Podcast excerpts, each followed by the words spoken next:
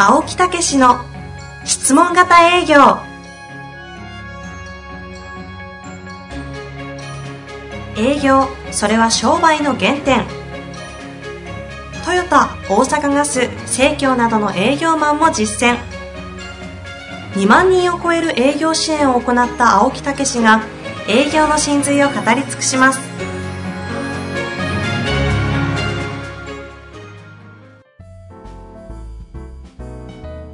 こんにちは、遠藤和樹です。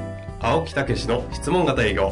青木先生、本日もよろしくお願いいたします。はい、よろしくお願いいたします。さあ、今日はですね、え質問に早速え、はい、行きたいとえ思います。ー、そうですね、昨日ね、うん。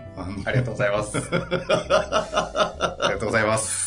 昨日あの、私が昔から付き合ってるですね、美容師のオーナーさんですけどね、はあ、は40周年というのをホテルオークラの京都の、えーパーティーで400名ぐらい呼ばれてね、うん。えー呼んで、えーその中に呼ばれてね、私も行った来たんですけどね、やっぱり歴史ってすごいですね。40年の中でそういう人たちをこう集めてきた。お客様たちを集めてそう、のお客様と関係業者ですね。へえ。うちの会社も実は26年なんですけどね。えー。そんな経つんですか？そうそうそう。だから、質問リアライズ型営業は10年ぐらいですけど、ええ。そこの紆余曲折がものすごいあるわけですよね。うん。ええ。だから、まあビジネスね、こういう、こう、うんまあ、モチベーションとか、はい。ええこの、うん質問、営業とかね、はい。こういうビジネスを始めては32年ぐらいになるわけですけどね。へええ自分では26年。ということですけど、まあその時にですね、はい。えー私のミッションっていうのを発表させていただきますっていうのをね、えーそのオーナーさんが言っていたミッションステートメントってやつですね。京都の長岡教師というところの西原美容師というね、はい。もう69歳でいらっしゃるんですええけどだかもう来年後期で。ら、そうそう、私との付き合いはもう、それこそ30年近くですよね。はえーすごいですね。あ。じゃあまだ起業される前から、そうそう。リアライズができる前から髪切ってもらってて。そうそうそう、か髪は切ってもらってなくて、私が教えた方です。あ、あ、お客様だあ、あ、あ、あれこれ、リスナーの方みんな私と同じ間違いしてないのかな？あああの、髪はねうちの女房がね、美容師なんですよ、元。マジっすか？え マジですか？それでね初めて聞きました。結婚してからね、えあの、女房にずっとやってもらってる。そう。なんか、ほっこりする話ですね。ここに来て。何ですか、それ？今日はね、え？27回目のね、結婚記念日ですよ。真面目にですか？真面目に。え終わった後飲み行きましょうか。いやいやいや で、メール、はい LINE 送ってね、ええ27年間ありがとうねって言って、これからも仲良くしようねって言ってメール送っといたんです。え、ドヤ声で言われても。いや、おめでとうございます。いや、素晴らしい。27年ですか？そうそうそう。最近は二人でゴルフ行ったりね。はい。仲良くね、ゴルフばっかりって聞いてますけど。いやいやいや、仲良くやってますけどね。ええあれ、26年結婚。う違27う年。。26年が会社。で、そうそうそう27年ご結婚。そうそう、結婚して、翌年に独立をしたんですよ。へええそこから泥沼の人生が始まりましたですね。なるほど。大変な思いつかね、奥様ね、ゲストで。どう思いました企業のあの結婚後の1年目。そうそう聞か聞きたいですね。聞かんといて。ひたすら青木さん黙って、私質ちょっと、問する。ちょちょっと待って。その話じゃないんですあ、よ。違う。はい その40年のパーティーに行ったってあ、話。なるほど。私が戻してどないですね。そろそろ質問いきます？いや、はい。そこでそこで。えー私と共に作ったね、えーそういう理念とか、うんそういうこともお手伝いしてなるほど、なるほど。うんあそういうお手伝いも。そうそうそう。それを発表していただいたっていうね。その150名ぐらいの前で。そうそうそう。あーあの時のあれが指針となって、こうやってやってきてくれるんだなって思った感動でしたね、結構ね。え当時、もう何十何年とか二十何年前に作ったものを、そうそう今でもそのミッションとして掲げて、そういうことみんなの前で喋るんですか？も本当にペラペラミッションですねう、。そうそうそう。だから本当にそういうね、えーものになったというお話なんですけど、今日のご質問がさっきちょっと聞いたんで、ええそこに関連するんでちょっとお話をしたんですけどあね。、なるほどですね。はい今ね、素敵なパスいただきましたので、はい質問の方を読みたいと思います。インナーゲーム。で、あの、いつかですね、6回、5、6回前かな。そう。あの、書籍のご紹介をされた。そうなんですよ。あのね、ちょっと待ってください。という本を読まれた方からご質問来てますのでね。刺激を受けるとパッと出てくるんですよ。はいあのインナーゲームの話ってね、はい。次の日何日間ね、ええアマゾンでランキングがね、100万台になったんですよ。あ、上がってるそう。びっくりしました。もう全然もうね、こう、なかった。だって古い本ですからね。そうそうそう。うん100万台、何百万台。在庫あるんですよ、これ。もうない、もう出版、絶版ですよね。いやーだからね、この、やっぱこのね、質問、青木武の質問型営業ね、これ結構営業力ありますよ。へえ。だって、ちょっともう一つ話、その流れであるじゃなそいうですか。そうそう。あの、茂木さんのドリームハートって、ね、宣伝しましたよね。ものすごい、ね私、じ事実、ものすごいいいなと思ったから、本当にの気持ちで言ったんですけど、そこからビジネスランキングでね、大体ね、4位に入ってますよ。もともと20位とかあったのがね。そうそう、私と隣同士だったんですよ、大体。20位とかええ26位ね。はいうん。で、こう見るようになったんですけど、もう離れちゃって上の方へ行って。ちょっと、爆心させちゃって。そうそう。ほいで、私のはね、そのままですわ。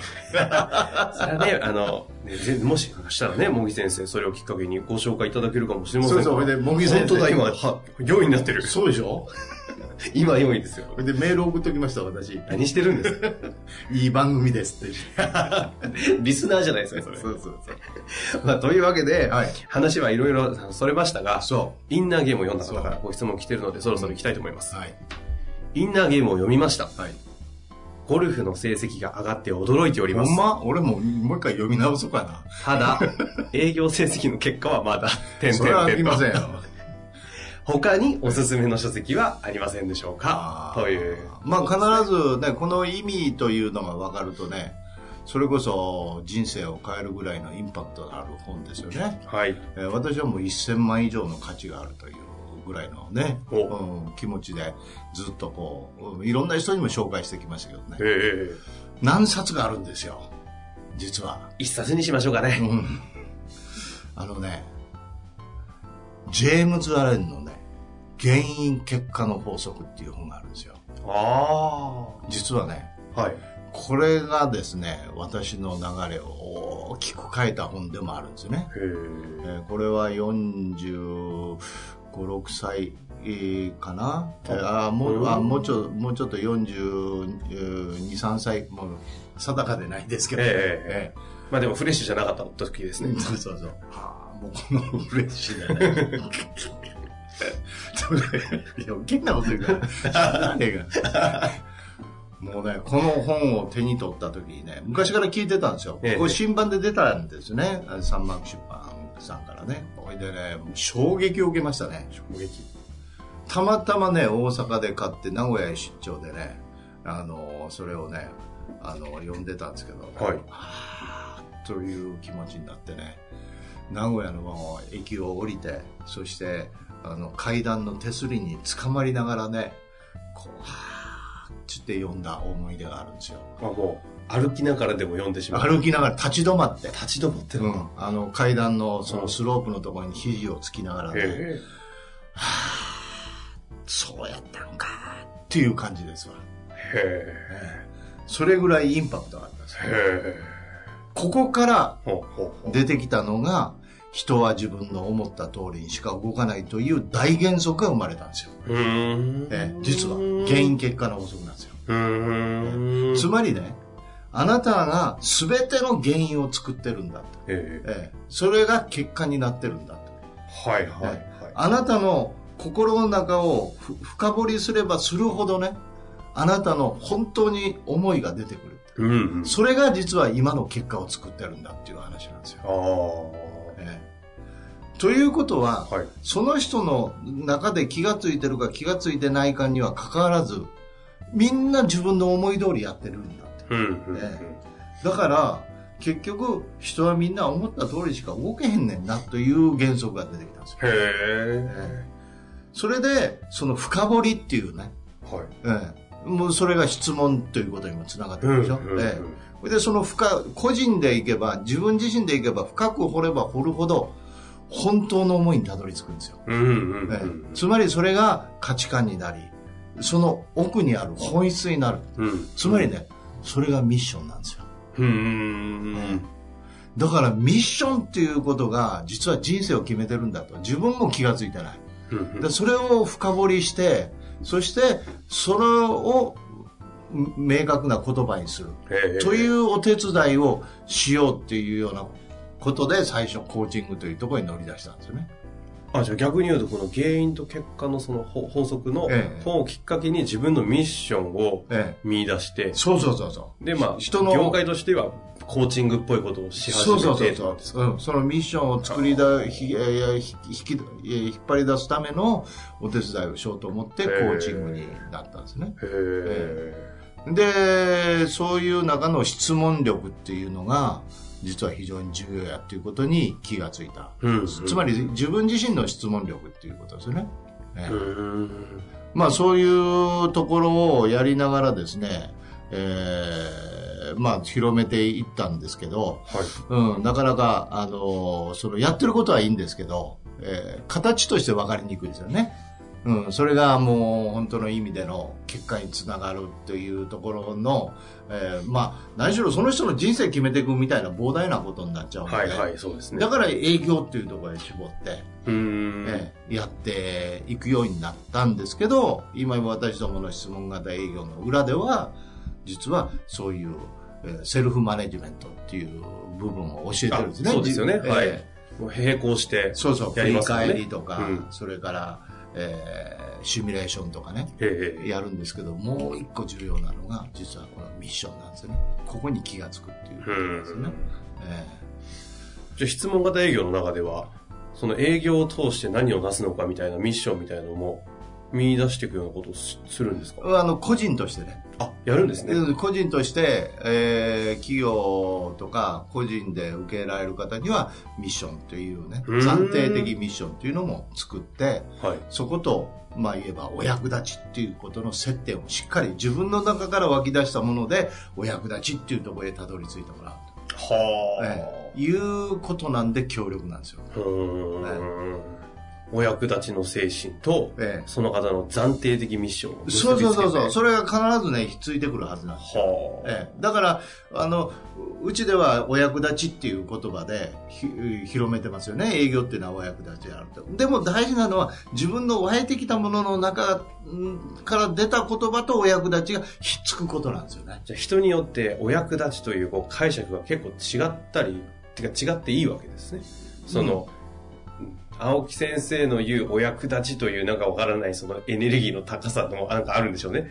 それがそれもミッションから私のミッションから来てますよねああ、でええ人からするとそれをなんかこう感謝の気持ちという人もいれば、もっとこうなんそうそうか助けたいとかなんかいろいろこう、どういう形でもいいから自分の中から湧き出たそういう表現とがあだからお役立ちなんだってひっつくと強力になるんですよ。うーん、ええ。なるほど。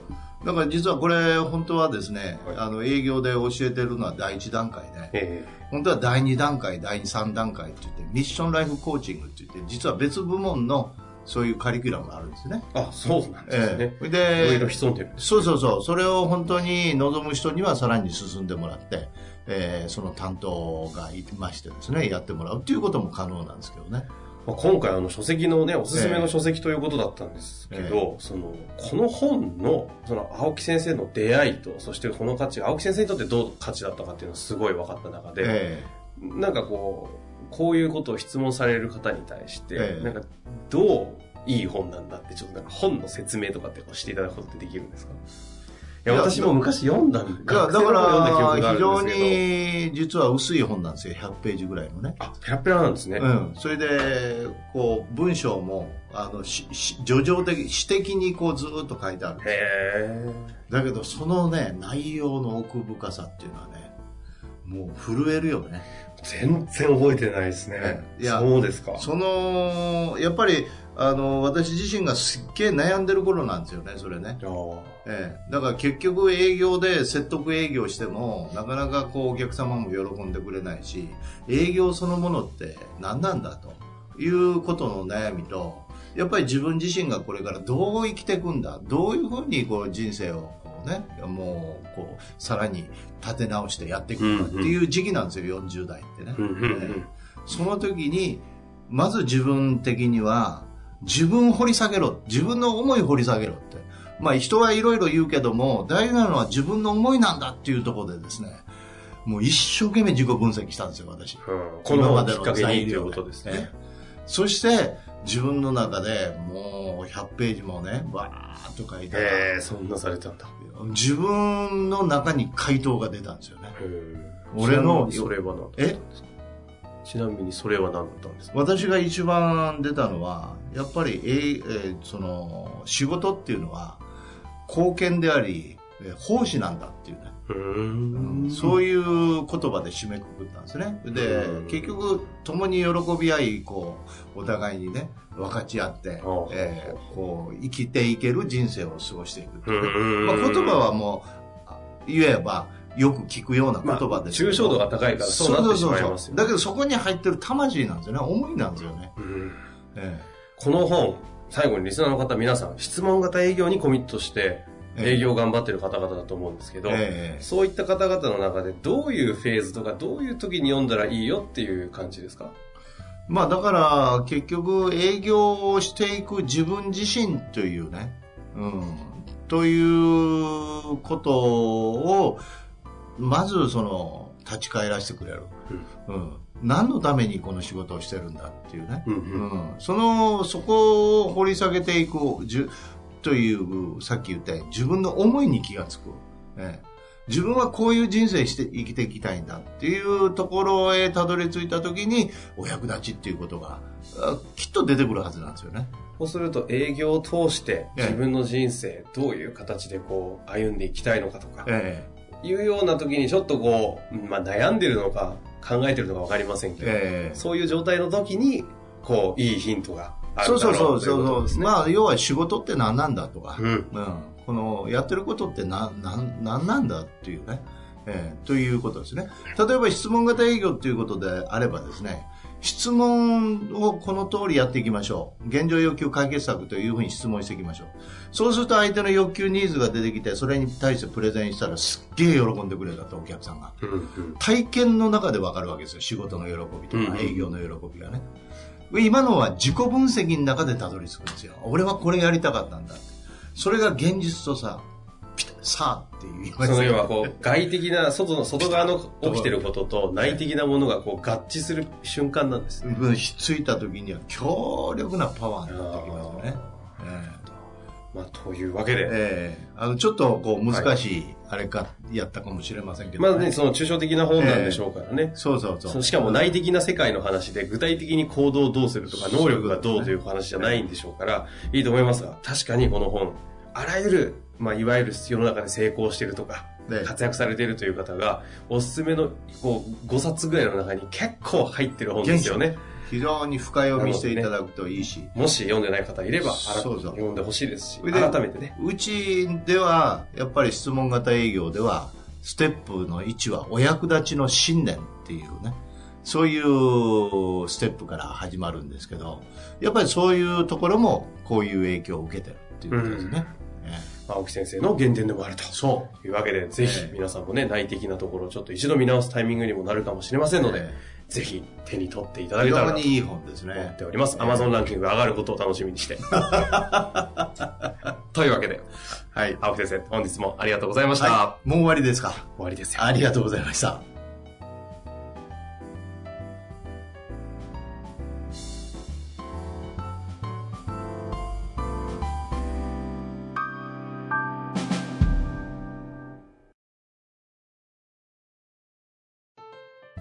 本日の番組はいかがでしたか？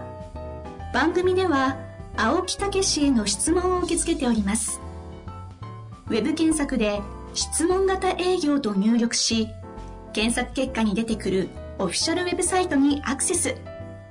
その中のポッドキャストのバナーから質問フォームにご入力ください。